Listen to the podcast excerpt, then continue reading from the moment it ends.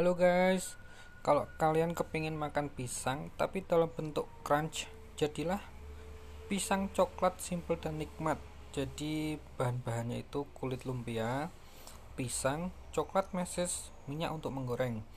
Langkah-langkahnya eh, potong-potong pisang iris panjang jadi beberapa bagian.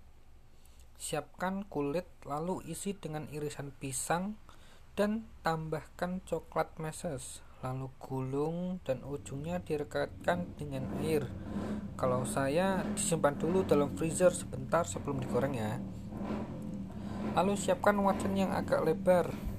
Tuangkan minyak untuk menggoreng. Setelah panas masukkan pisang coklat yang sudah dibuat tadi digoreng hingga warna keemasan.